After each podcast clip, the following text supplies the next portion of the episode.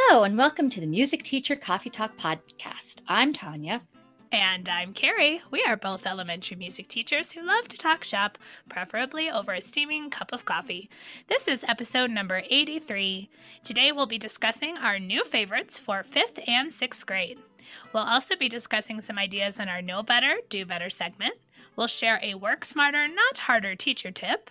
And in our CODA section, we'll give some specific recommendations of our favorite things in and out of the music room. So grab your beverage of choice and let's get started.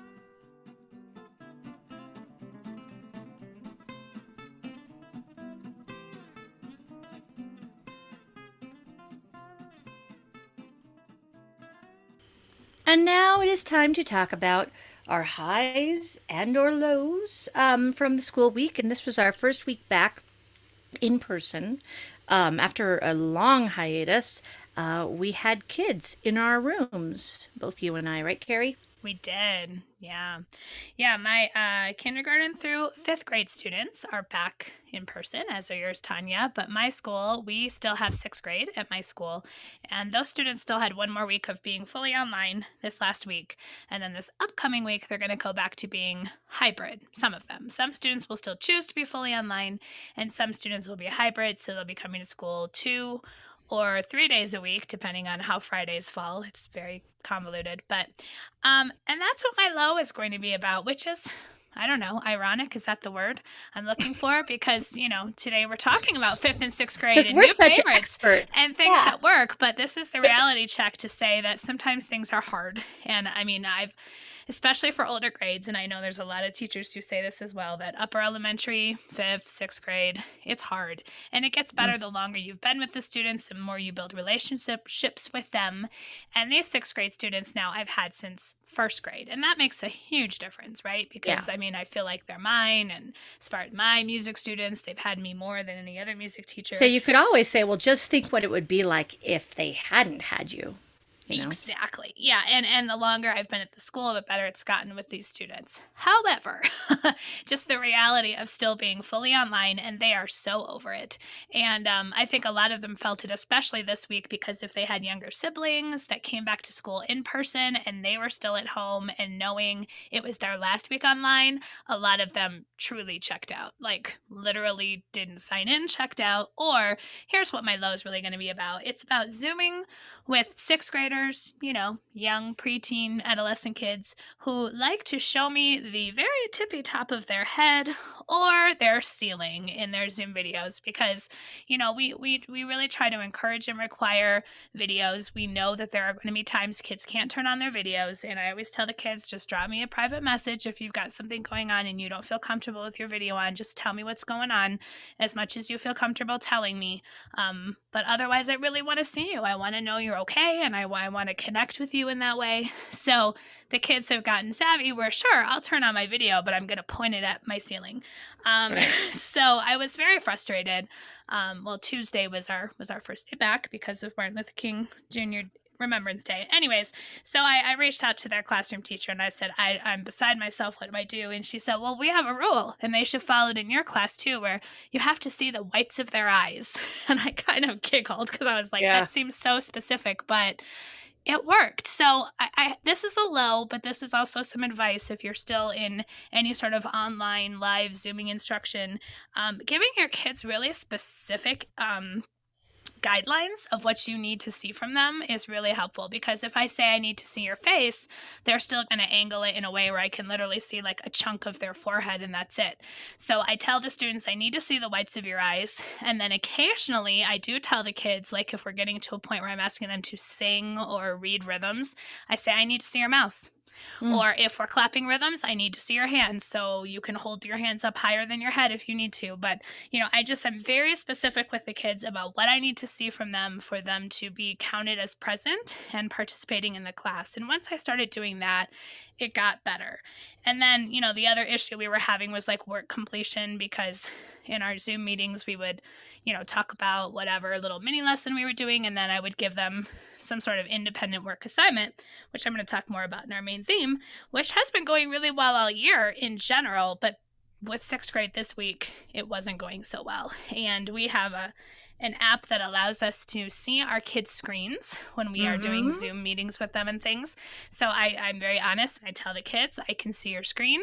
And I would just see kids who would just leave the Zoom meeting and they would just go start doing other things and not do their yeah. independent work. So, again, I just had to be extremely honest with the kids and say, I know you're not happy. I know this is not the ideal for teaching or learning. I don't love it either, but this is where we are.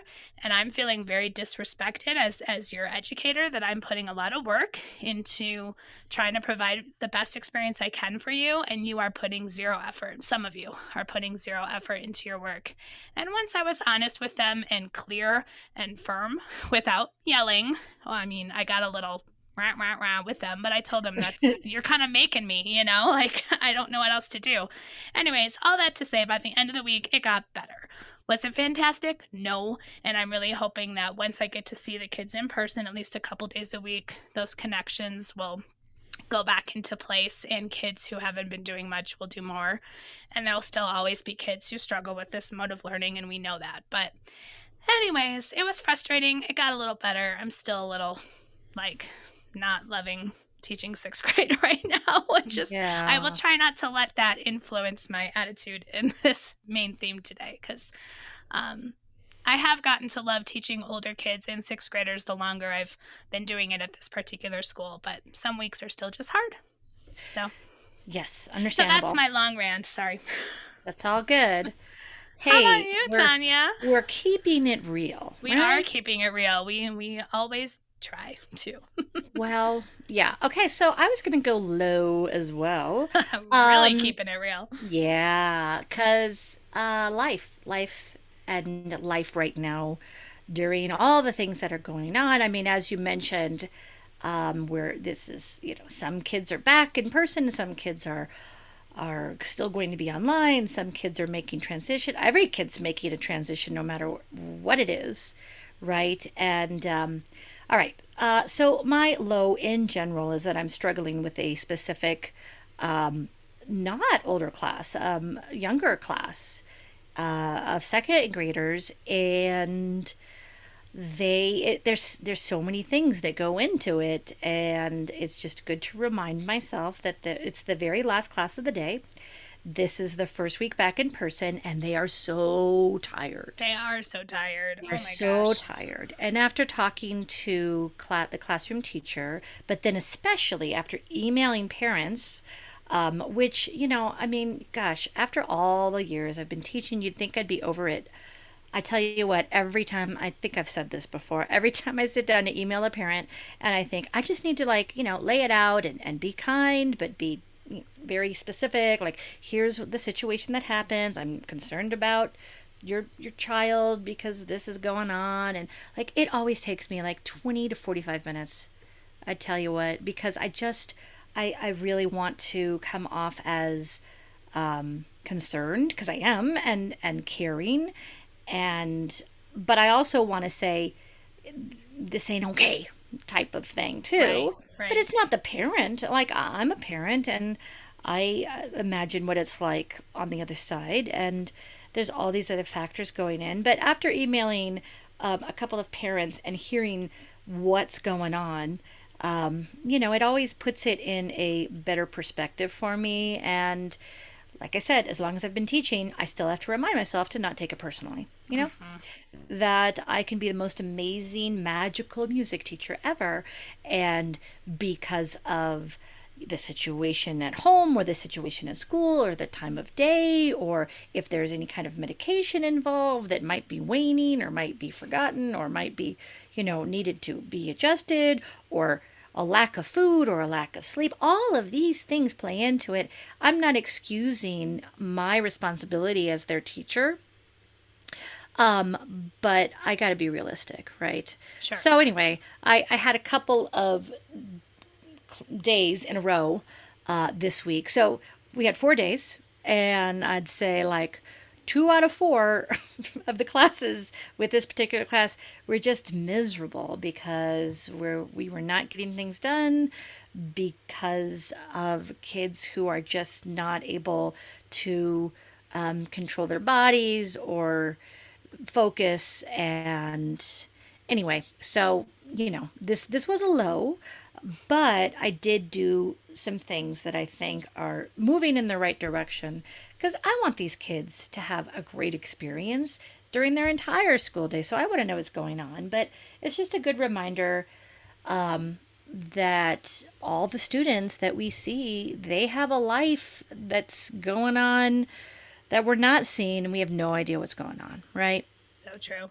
Yeah. So, you know, it's just a good thing to keep it in perspective. Um, I will say that on Friday, yesterday was very interesting. I had gotten away from my mindful minutes actually.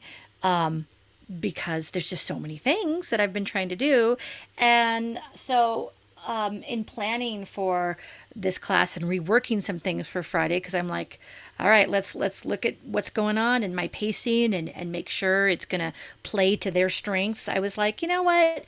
Let's just take let's just do some mindful minutes. Let's do a two minute exercise at the beginning, and for some of them, this was really effective, and and it's very interesting to see um, which kids are able to really benefit from even the very first time you do mindful minutes with them, you know, during the school year or that month. And so I'm really glad I took that those couple of minutes um, to do that at the very beginning of class. We came in, we had an opening song, we we sat down, and we just went for it. And some kids, you know, had trouble controlling their bodies. Other kids they were focused and um, for some of them it made a difference not the ones that i really was focused on that i right, that right. i needed to most but for others and that's the other thing is that don't forget the other kids in your class right? Right exactly. Yeah so anyway my, that was my long ramble of my low but uh, I'm, I'm always trying to look on the bright side and a night's sleep is a good thing sometimes before you make big decisions on how you're going to um, uh, really take action on things. It depending, yeah. you know, like the, the next day after a night's sleep, I am less likely to go into a spiraling woe is me how you know i'm a horrible teacher how could i uh, you know how could they respond to me like this like let's just let that go right yeah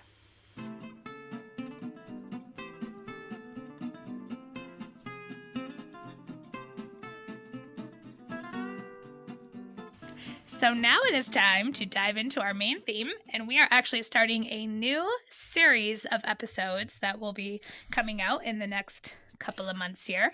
And this is going to be a new grade level series. So back in 2019, do you remember Remember back in 2019, Tanya? Um, Vaguely, yeah. I didn't have to wear a mask, right? Right. We had no clue. So, uh, in October of 2019, we started a focus on such and such grade level um, series, and we did an episode for kindergarten all the way up. We did a two-parter for third grade because we had so much to say, and then we actually continued this into 2020, into the early parts of 2020, um, and we finished up with a focus on fifth grade in January of 2020. So the idea was we took each grade level and we talked about, you know, in a traditional Kodály inspired classroom, what are some of the main skills and concepts we focus on, and we gave a few ideas for songs and activities to support those. Well, then, you know, the whole world changed. And so we are coming back at this idea of a grade level series with a new perspective of what are still those important things that we've carried into our grade levels and where has our focus shifted, especially as Kodály inspired teachers. So today's episode is going to be focusing on fifth and sixth grade because, like I mentioned earlier, I still do teach sixth grade and I Tanya has lots of experience with sixth grade, although you're not teaching sixth grade this year. Not this year, but I was right. last year. Yeah. But obviously, that's not to say that some of the ideas that we're talking about can't be for either grade or even carried into fourth grade. Um, so I will say now, just because it might come up that like in my homeschool i have a lot of split grade classes. So i actually see my fifth graders with my fourth graders. And i made the decision to um, really teach more to if i am doing literacy type stuff traditional Kodály inspired literacy things teach more to the fifth grade concepts. And i did a like a, a very extended review of fourth grade rhythmic, specifically concepts at the beginning of the year to get my fourth graders kind of caught up in a little world whirlwind experience. And that way we're all kind of on the same page. So if you ever hear me just say my fourth and fifth graders, that's why, because I do have those split classes. So. Yes.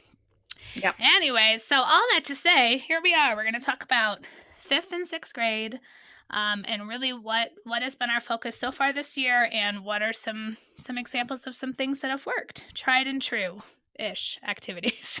Well they're not first time tried maybe right exactly because i think that's the one thing that i think a lot of us i mean i would say veteran teachers because you know tanya and i are in double digits well into double digits of teaching um, is that this year is you know it feels like we've said this before in a way sometimes we feel like first year teachers all over again because we're pulling in all these new ideas to replace things that we can't do or things that we've rethought so. Yes. All right well let's jump in. So tanya yes. would you like to start and talk about some things you're working on with your fifth graders? Yes i totally can. All right and i and i know that in this podcast i have talked about how this year I am um, refocusing on some things, especially in the realm of literature I'm using. And, well,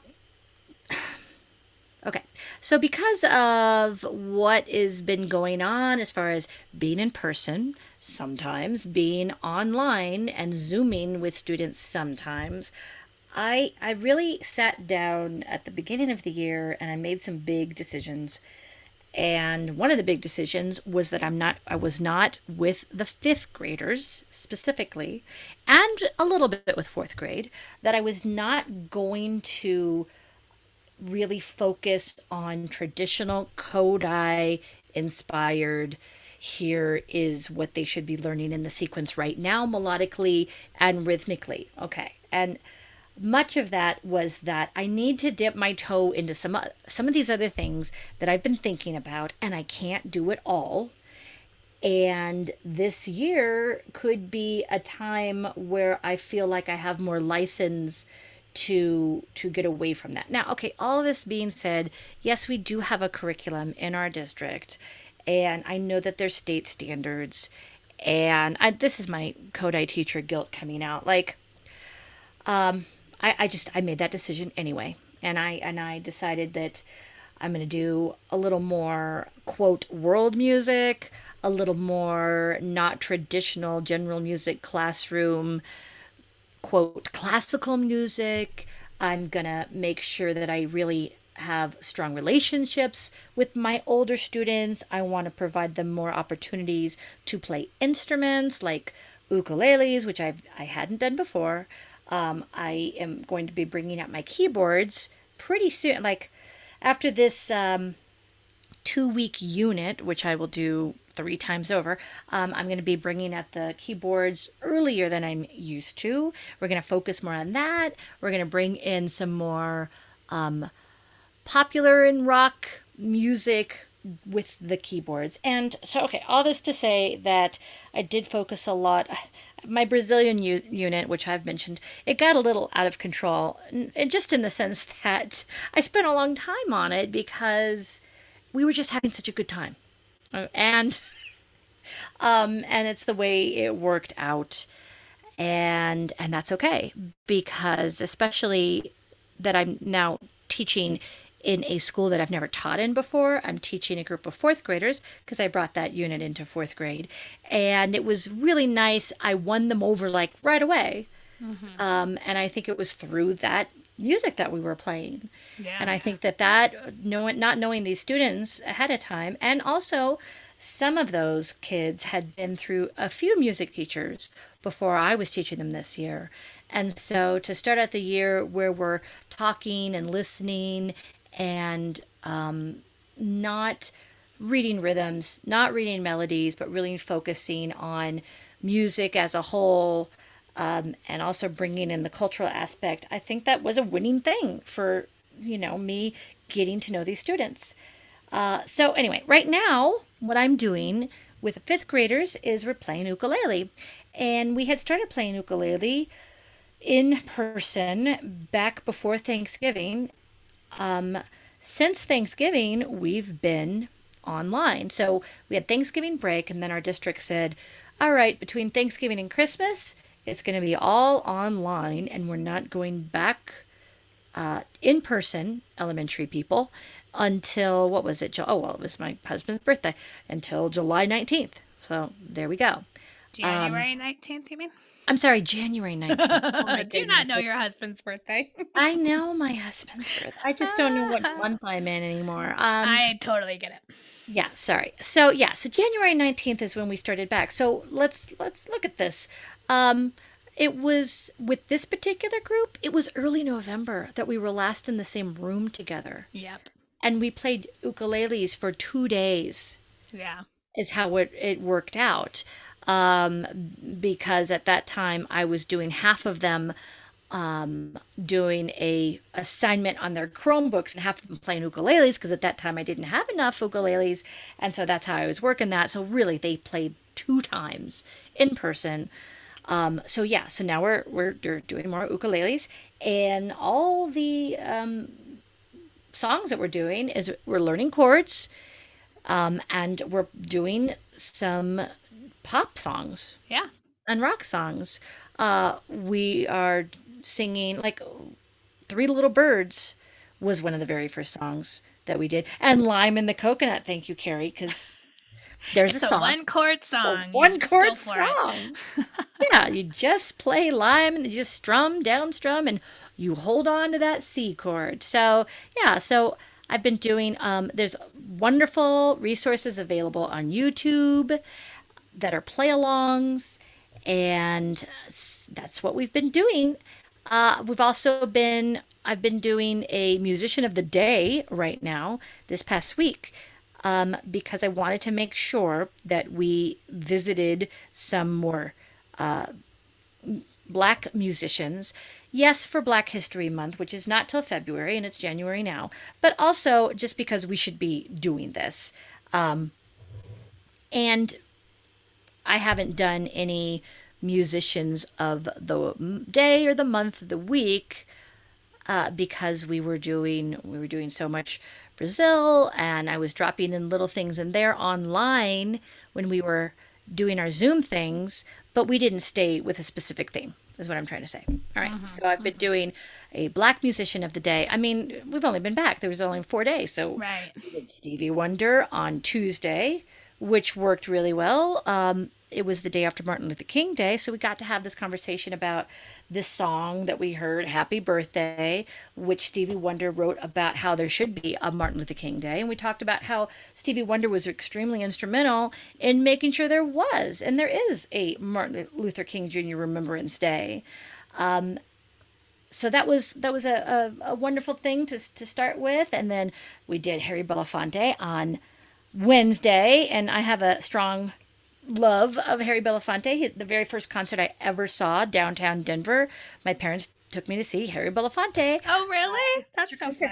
When I was like nine years old, Aww. I grew up listening to a lot of Harry Belafonte. It's kind of a uh, just a, a um, something that was going on in the house all the time.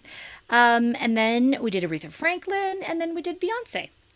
So I'm doing musician of the day just because we we don't have a lot of I don't feel like I'm having um, a lot of time with these kids before the school year is over, and I just want to get stuff in. So I'm spending about 10, maybe, well, no, about 10 minutes at the beginning of each class where we're listening, we're talking, we're using those sentence stems of what do you notice, what do you hear, um, we're talking about the cultural relevance, and then we're playing ukuleles. So, no, it's not a beautiful, we're reading music literacy, and I've got fantastic transitions, and we're um, doing our, our Timry, Timry, Timrys. We're not doing that right now, and I'm not going to apologize for it anymore. No, That's just don't. what's happening right now because as much as as you know i i fight with myself and i go but but you could you could do five minutes of rhythm. You could do five minutes of you know making sure we're singing and like oh but can we sing? Oh we can sing a little bit. Like i just can't. I, I i'm driving myself crazy this year but with... you're doing so much. I mean they are they are playing they are singing they are listening. And yeah, Western yeah. music literacy and notation is such a small part of being a musician. And we've had this discussion, you know, as, know. as Kodály educators, is have we overemphasized the traditional Western music literacy notation in our Kodály inspired practice? And you know, I think I think there's many of us who have been thinking about that a lot this year, especially. Right. I've been thinking about it a lot that this year, and we've been talking about it a lot, you and I and, and, others, but that doesn't mean that I've decided things. I'm just well, yeah, and I think I'm just flailing around, and and this you're not uh, flailing. You're no, just feeling it out. That's what right. I'm. Well, this pandemic, this pandemic offers a I want to say excuse, but uh, a, a situation where I feel like I can do this because the circumstances warrant change, right? Mm-hmm. we can't sing as much as I think we need to in order to really nail down like specific pentatonic and diatonic and you know if you were going to get into modal things like this is this is what I'm doing right now. I'm just going to not even you know out loud justify it anymore but I just anyone any any pure Kodály people listening understand I'm struggling in my Kodály brain um, with this yeah. whole thing. We all and, are, yeah. Here's the deal. I want kids to like music and I want them to what a concept. as a part of their life. I want them to value music and I want them to value listening and I want them to value being musical and I want them to value what it is in their personal world and in the world at large and in their culture and in their home. And that's the way I feel like I can do it this year. So that's what we're doing. So, what about you, Carrie? Tell me all, all right. sixth grade and oh. fifth grade things. Well, like you, I've just been kind of feeling it out and and not making it up as I go, but shifting as I go. Um, so I'll just mention, I mean, we've talked about this a lot. We talked this about this a lot in episode 73, which was called Building Relationships During Challenging Times, which we mm-hmm. recorded at the beginning of the year. That, like you, Tanya, a big goal of mine this year more than ever was to really focus on social emotional learning and building a learning community even with my older students that i felt i knew well. I wanted to know them better and and create those relationships. So um, we did a lot of sel get to know you activities in the beginning of the year thinking about how emotions affect our music choices and that was kind of a little mini unit i did with them in the beginning of the year. Um, I, I adopted this idea of some mindful minutes in the beginning of my classroom. Thank you tanya that we oh, use the Headspace yay. app a lot. Um, and then I decided this year, since we've come back, now I'm calling them mindful musical minutes. And I tell the students, you know, the, the purpose is still just to kind of get ourselves focused and ready and, and use music as a way to connect with each other. So, similar to what you're saying, I will play a piece of music. It's typically a YouTube video, so they also have the visual as well. And I give them those same sentence, sentence stems that you've talked about, um, specifically, what do you see? What do you hear? and what do you wonder? And then we have a discussion and that's been going really well um, because the mindfulness is so important but I'm, I'm i'm always anxious to make sure that it's still musical and i know mindfulness for the sake of mindfulness is, is worth doing and I, I agree with that but i also want to make sure we're getting some good music time in too so it's finding that balance um, something else that I've really shifted, and this is again kind of like you said, due to how we see our kids, is you know, since we do everything in these two week units, where in a perfect two week unit, that would be 10 lessons, but let's face it, between holidays and um, teacher work days and everything else, I would it's like say eight in average is seven to eight yeah, yeah. lessons. Um, I'm really, I, I've compartmentalized my curriculum as far as if I am focusing on a literacy type um, thing, which I've, I've done only rhythmic stuff at the beginning of the year, and I planned it purposefully that way, thinking that if, you know, restrictions loosen up a little bit, in the second half of the year, especially with the vaccine now happening, we might be able to sing more. We might be able to um, do more singing games and those things. So I purposely planned any of my rhythmic stuff for the first half of the year. And so um, within a two week span, I'm really just focusing on one concept. So it's not this traditional spiraling thing as we see in a Kodály sequence where you're usually focusing on a rhythmic thing and a melodic thing and kind of overlapping them. It's really just one thing. And the other thing is I've really tried to implement this idea of a workshop model lesson into my classes where you start with some sort of an introduction. Uh, that's like your hook to get kids interested, which is often one and the same with my mindful musical minutes. So we're listening to something or we're experiencing something that's kind of getting us prepared. I give some sort of a mini lesson um, where I'm teaching the kids something more explicitly, and then they have independent work time on their Chromebooks usually some sort of an activity linked from Google Classroom, whether it be an interactive activity like a Google Slides activity or a Nearpod or something where they're showing their learning. And then I'm checking in with them and seeing how they're doing. Not so much conferencing, like small group conferencing, like they talk about in a workshop, because that's just not necessarily the reality and what we do, but just walking around, checking in, seeing how they're doing. And then if it's possible to share, so if it's like they're creating a rhythmic composition and they're able to play it on a percussion, we can do that. And then a closing to kind of wrap it all up in a neat little bow. So I've never really taught that way before. And I always told myself music teachers can't teach that way. That's not how we should be teaching because I was so attached to my Kodály world. But I think, especially for older kids, it's really nice when they can have more of that independent work time because with the workshop model that's the whole goal is the bulk of the lesson is them doing their independent work um, and i think that's keeping a lot of students more engaged too which is interesting because it's less whole group stuff and more individual stuff i and i've it. noticed that well i'm sorry I no you're fine gonna say that like um, when we're virtual when we're on zoom because I, I was doing that that same kind of model that that has been the most successful thing with the totally. older kids and I I'm I'm around and I'm still on Zoom while they're doing their independent work but I love that they're right there and they can turn off their cameras and mm-hmm. they can mm-hmm. turn them back on and ask me questions and some of them like peace out and and then maybe they email me or maybe they don't but um, I've seen a lot more returns kids getting things done. Um, yeah. And you know what's really funny with the older kids? I'm sorry, I'm like I stepping on your thing, but no, no, no. Uh, I've had a few kids who are like, "Can we go into breakout rooms and discuss this part?" Yeah. And um, and so I've like, well, of course, sure. And this is very interesting that in the virtual um, environment we can do that. And I mean, I was getting so good at kid, putting kids in pairs and putting kids in small groups in person, right? And and kids were getting so much of that and so good at that and it was helping them really internalize things and then with covid when they're in person like i can't do that i know so when we're virtual we got to take advantage of that and it's yeah. interesting but the other thing is interesting is that like at first I thought, oh, they just want to hang out with their buddies and talk. No, I pop in. I'm really good at popping in and out and in and out. And they really are, for the most part, they really are focused and working and having good discussions. So yep. I'm going to step off now. Sorry. Yep. No, that was exactly what I was about to say. So thank you. Oh, was, you said it very well. Because again, with this workshop model, you know, I, I would also like to see them doing a lot of group work, small group work, and partner work. But in person, we just can't do that right now. But we yeah. were doing it virtually. But um, other than that, I think the workshop model works well for in person as well if students do have one on one devices or even if it's just a worksheet or something that they're able to do independently.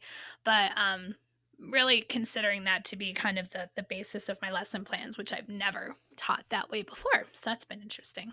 Yeah. Um, I'll say specifically for fifth grade, so again we've been focusing a lot on rhythm and i mean honestly we've just done a lot of review again to catch up those fourth graders in my combined classes but also just because of you know how often i'm seeing my kids and a focus on other things you know and not so much the literacy we did review again um, T Tikka and Tikka T. Um, and I realized last year, because of the pandemic and because of everything, I never taught them that Tom T, the the dotted uh, quarter eighth combination. Um, so we're actually doing that now. So we kind of got out of order and now we're circling back to Tom T. Um, and so I've just started preparing Tom T with really just like reminding students about um, taking eighth notes, TT patterns, and you can see them beamed together and you can see them unbeamed, and that's going to lead to sing Tom T with that single T by itself later on. Um, we're still in the early phases of this.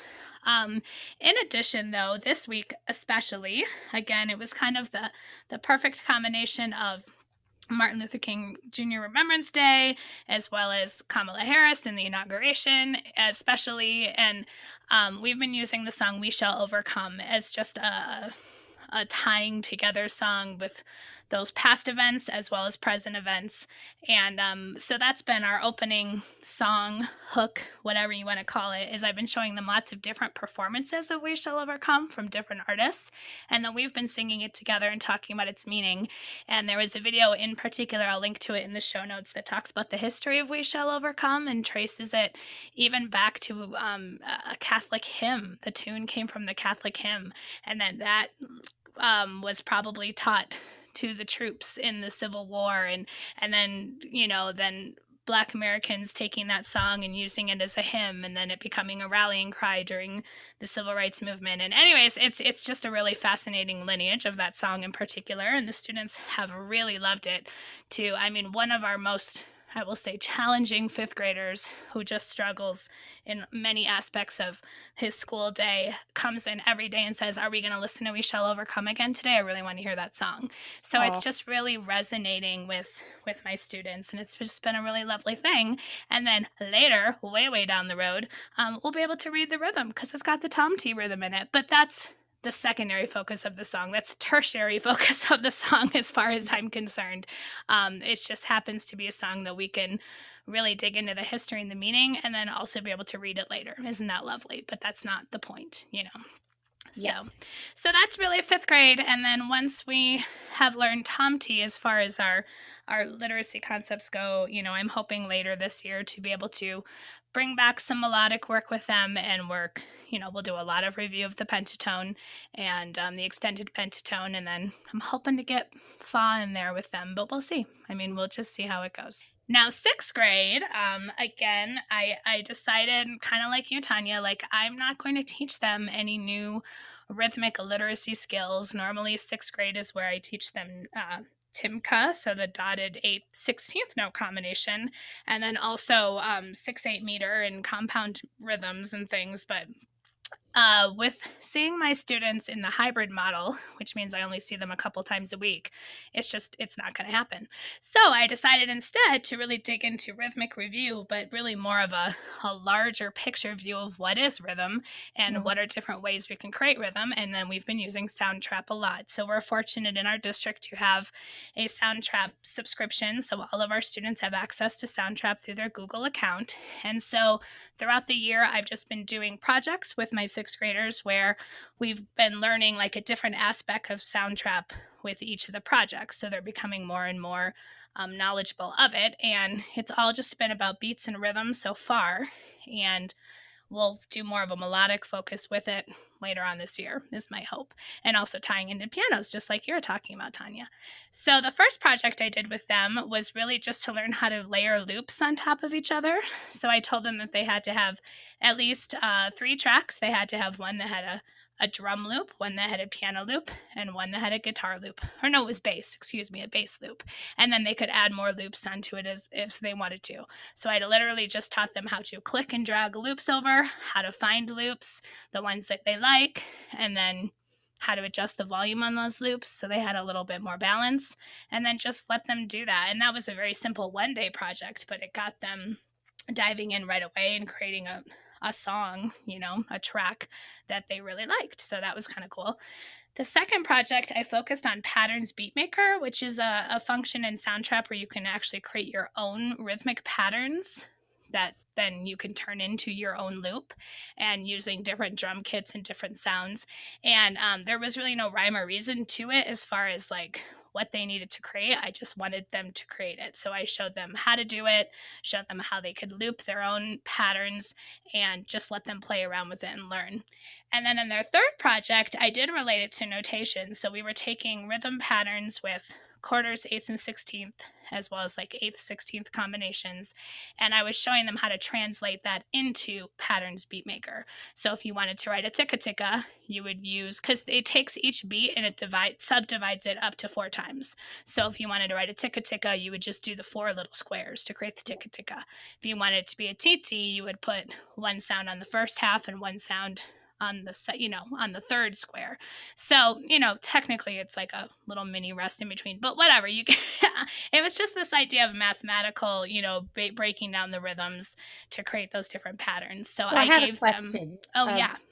Do you have them write it in traditional notation first or after or not at all? So for this project, I wrote it in traditional notation, and so Oh. I gave them a Google Doc, and I also set up the Soundtrap project for them, so there were four tracks already in there, and then I color coded them, so there was a red one, a yellow one, a green one, and a blue one, and I set for the red, you know, track, I want you to create this rhythm, ti ti ta, ticka ticka ta, and then show them how to do that. For the second one, I want you to create T ticka T ticka T T ta or whatever it was. And so I did three tracks, and then for the fourth track, they got to create their own and do whatever they wanted to do for that Ah, one. So they Yeah. ended up with um, a project that had four uh, tracks of rhythms. They call it Beatmaker in Soundtrap, which I have a bit of an issue with because we pounded Yeah. into our kids so much the difference between beat and rhythm. It's really a rhythm maker. it is. Um, so I've had that conversation with my kids about how um, in the music world, the, the word beat really becomes synonymous with the word rhythm. And in this case, that's really what it is. And they're, they're Well, okay and- with that. you can also relate it to like how people talk today about like oh i created this beat and they just Exactly. a track that repeats and repeats and repeats and they're talking about like you know something to move to something to and and it's become a different It's become a different name. Yeah, that's exactly different what it is. definition Yeah, a beat in in this world is now basically a looped rhythm. You know, Right, is really what it is. So they did that, but then in addition to that, I also had them compose on a different day, just as like a different project, um, a 16 beat rhythm. No, I think it was eight beats. It was an eight beat rhythm composition using those same rhythms. And then the final step was they had to record their rhythm composition in the same project as their patterns beat maker. So I was teaching them then how to record with like the built-in microphone function of Soundtrap. So that was kind of the new learning with that one. So they've done those three projects so far. Again, all beat and rhythm focused, um, but really learning the tools of Soundtrap as they go. And then the next step, I think, is going to be more learning about the melodic focus. You can create melodies. They have like a built-in piano kind of thing. oh nice Um, this is where I think we can definitely easily connect it into piano instruction if you're doing keyboards at the same time. Haven't exactly decided where I'm going to go with it, but that's basically the plan. So right now, I'm actually just reviewing with my students the major and minor scale, um, just what what makes a major scale, what makes a minor scale. Um, haven't gotten a minor scale right now, but we've been reviewing the major scale, and then I had them compose this last week uh, a melody, and I told them they had to use all the pitches of the major scale and they needed to end on do and i had them compose that in chrome music lab using the songmaker and then i had them share that with me as a link which you can do in songmaker which is really nice. So we're in that transition from rhythmic to melodic but i wanted to give them a simpler tool for this first week as we're working with melody because soundtrap is great but it's overwhelming especially when you start getting into the melodic stuff so i thought yeah. Chrome Chrome Lab Songmaker is something they're familiar with, but I told them I want them I want you to use it more purposefully now. You know, you're not just going to put a bunch of random dots on the page. I want you to really think about your melody and how it's moving by step and skip and a few leaps and you know, we talked about what makes a good melody and mm-hmm. blah blah blah. So, you mean anyways, it's not uh, it's not like filling in every cell and having it play and sound like a machine gun I literally said that to them. Thank you, Tanya. I said, You're not going to just draw pretty pictures. You're not going to fill in every single box and make it go as fast name? as it can so it sounds like a machine gun. I like literally said that word for word. That's so funny. Because that's what kids do. And I we've had so many experiences where I've let them just, oh, go to Chrome Music Lab and explore. But I really want them to see you can actually use this tool you know, Yeah. very purposefully. And the other thing is they have that new shared piano function too that Oh, I'm yeah. gonna have them explore more and use purposefully when we are doing our piano unit as well. Yeah, I was thinking about that and and during the piano unit, but I haven't come up with exactly how I I want to use that because I know um, depending on the level, that would be a really awesome way to differentiate for kids who have experience. And I don't, yeah, haven't worked that out. Yeah, Yeah. And then I'll also mentioned, yeah, I have some time carved out. I mean, I kind of gave myself the last rotation of, of music to also play ukulele because I did just uh, through a Donors Choose grant, I'm going to be receiving 20 i think i'm getting 24 ukuleles for my classroom but they're not here yet. And of course because of everything in the world being on back order i have no idea when they're going to get here. So i'm going to do my pianos first and then if if we get our ukuleles in time which gosh i hope we will we'll do those like in may yay so that's the plan woohoo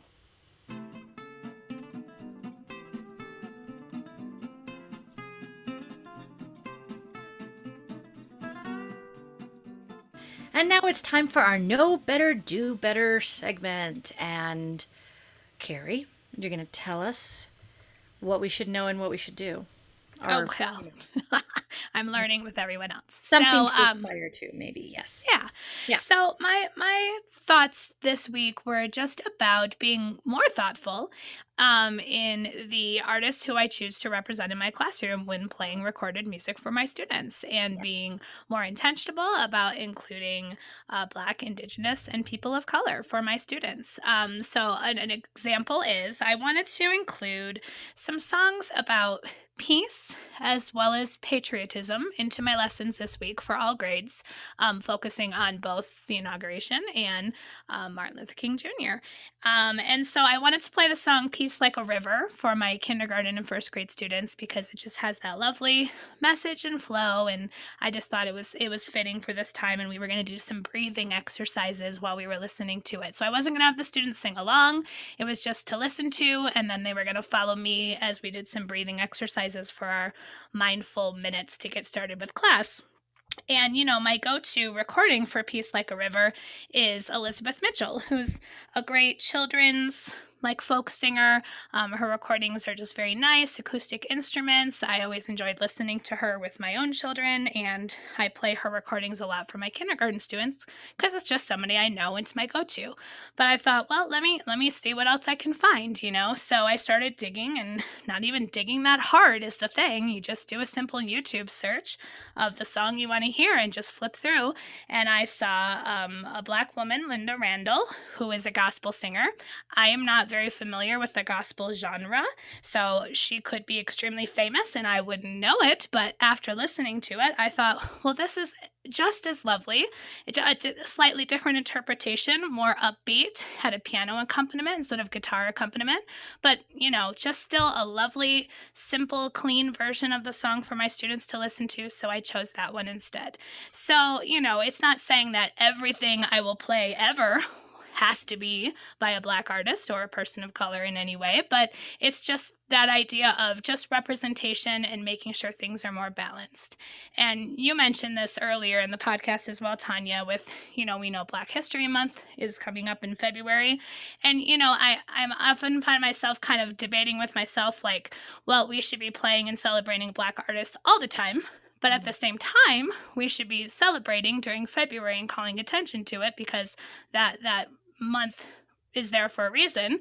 Just like in September, I did things for Hispanic Heritage Month. So, you know, I think there can be a balance there. Of course, you should be playing Black artists throughout the entire year, but it's yeah. also okay to call even more attention to it, special attention to it during Black History Month as well.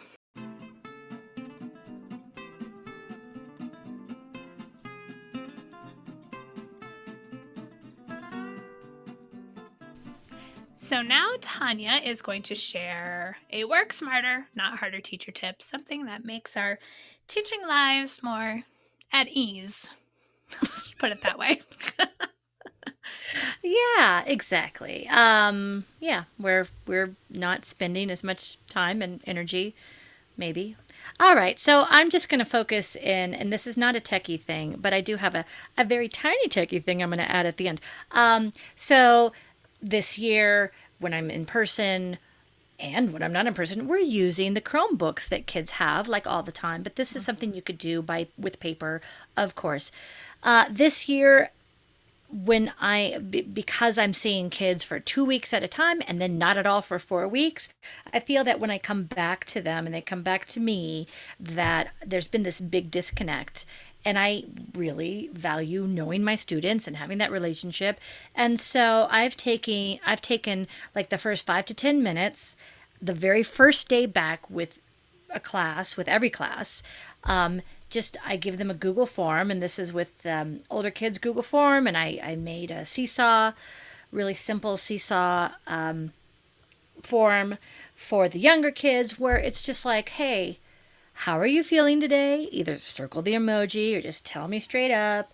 And this past week it was like, how do you feel about being back in person? Because I, I want to honor those feelings of being scared if that's happening or being nervous about that.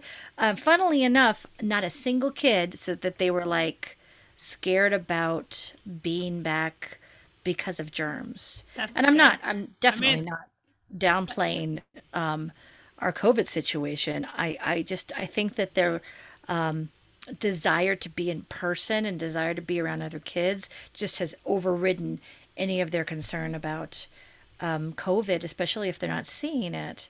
Right. Uh, anyway, all that to say, I am so not a COVID denier. Um, I I get it, I get it, and I get nervous myself, and I just keep on trucking and make sure I got extra masks on. Anyway, so having them do this for him, then I always ask, what do you want to tell Miss Lejeune? Or do you want to tell Miss Lejeune something? And the reason I'm picking this as a work smarter, not harder, is because it saves a lot of time in me trying to figure out why a student might be acting one way or another way. So, a very solid example is at the beginning of the week, I had a student who is usually very very positive, very chipper. He's always talking to me and, and asking me random things at the beginning of class. Um, and he was not looking like that. He was very quiet, kind of sullen. And right during class, I was able to read what he wrote as as we were wrapping this up because you can read the response, responses right away and it turns out that his his dog is ill and they're going to put down his his dog. The family has had this dog for a long time, and he's really mm. sad about that. So, like, just knowing these things um, is really helpful because I, all week long, I was like, oh, you know, this student. I'm not gonna I'm not gonna push in certain ways because I understand what's happening, right? Yep. So anyway, that's my work smarter, not harder. And here's another thing that totally I've got no awesome segue for this. Wakelet is a good thing to collect, a place to collect your videos. And it's just a little more attractive than putting them um, in YouTube playlists on YouTube. So, Wakelet is a site where you can go and you can have collections of videos. Um, and that's great because you can share your links to a specific collection. It's just like it's just like your playlist on YouTube. It just looks a little nicer and it feels a little tidier.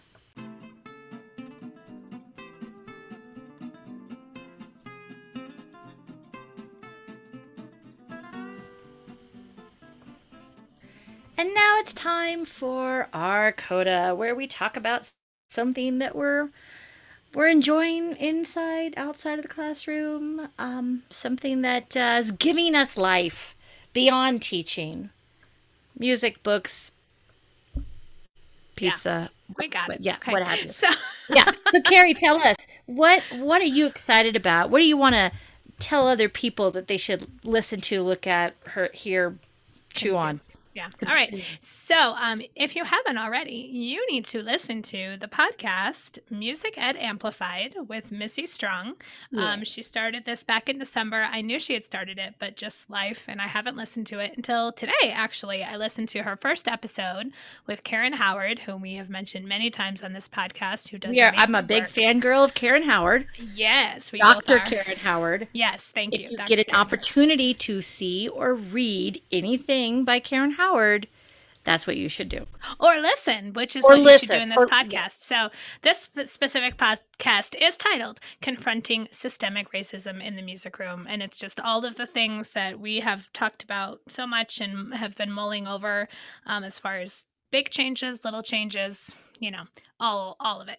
Um, and I'm sure the rest of the episodes are great, but I haven't gotten to them yet. So, um, congrats to Dr. Missy Strong on a yes. on a wonderful podcast launch. Um, Music Ed Amplified. Definitely give a listen. Yeah, totally. All right, Tanya, what are you enjoying? Oh well, so many things. Um, I'm really okay. So you know, we've all been quarantined off and on and off and on and off and on. I have to be honest, I'm kind of embracing the quarantine mindset as far as like, I really enjoy being at my house and um, not having to leave. Yeah. And now I've got a reason to say I'm not leaving the house. So I've been trying to read more over the past couple of years. and um, if you want to friend me on Goodreads, it's uh, T. Lejeune, T L E J E U N E uh, just because I'm I just I want to read all the things because I feel like I need to catch up. There are a bunch of years where I did not read much at all, and I love fiction. Um, I like nonfiction too, but it's hard to read nonfiction when you're tired. And so I'm going to talk about a, a a book of fiction called "This Must Be the Place" by Kate Racculia, and her last name is R A C C U L I A. And it's interesting because there's more than one book called This Must Be the Place. Um, and there's there's another one that uh, comes highly recommended from people that I follow that um, actually I really couldn't get into. It was just not the right time. But anyway, so um, this must be the place. Is this uh, book just about? Um, about uh, I've just started it, and it's um, about a guy who lives in LA and he's a recent widower and he goes back to the town where his wife grew up. Um, it's not it's it's not very serious and um, it's not pointed serious and heavy. Uh, it- it's very um, it, it's got some humor to it. Anyway, this author she wrote a couple other books that I totally digged and I think I recommended them here. She wrote a book called no, now I'm blanking out. Uh, I'm so sorry. I can't. I can't remember. It'll come to me because I love both of these books. Oh, the Bellwether Bellwether Rhapsody, which is actually about a bunch of uh, high school musicians and music teachers at. Oh, that's right. You have mentioned Yeah. that. Yes, I and I think I also mentioned. I want to say it's Tuesday Mooney Wore Black, but that's the English title. I can't remember what it's called. Um, and it's about Uh, anyway, she's a great author. This is her third book that she's written. I don't think she's written anymore. I was kind of holding out on reading this because I knew then I would be done with the books that she's written. I hope she reads more or writes more. And anyway, it's called This Must Be the Place. And she makes lots of music references along the way, which is like something I super duper appreciate. I mean, she quotes song lyrics, but then doesn't bang you over the head with like, and by the way, that song was such and such by so and so. Like, it's, it's just, it's, it's, she's my people. I like it. There you go. Yeah.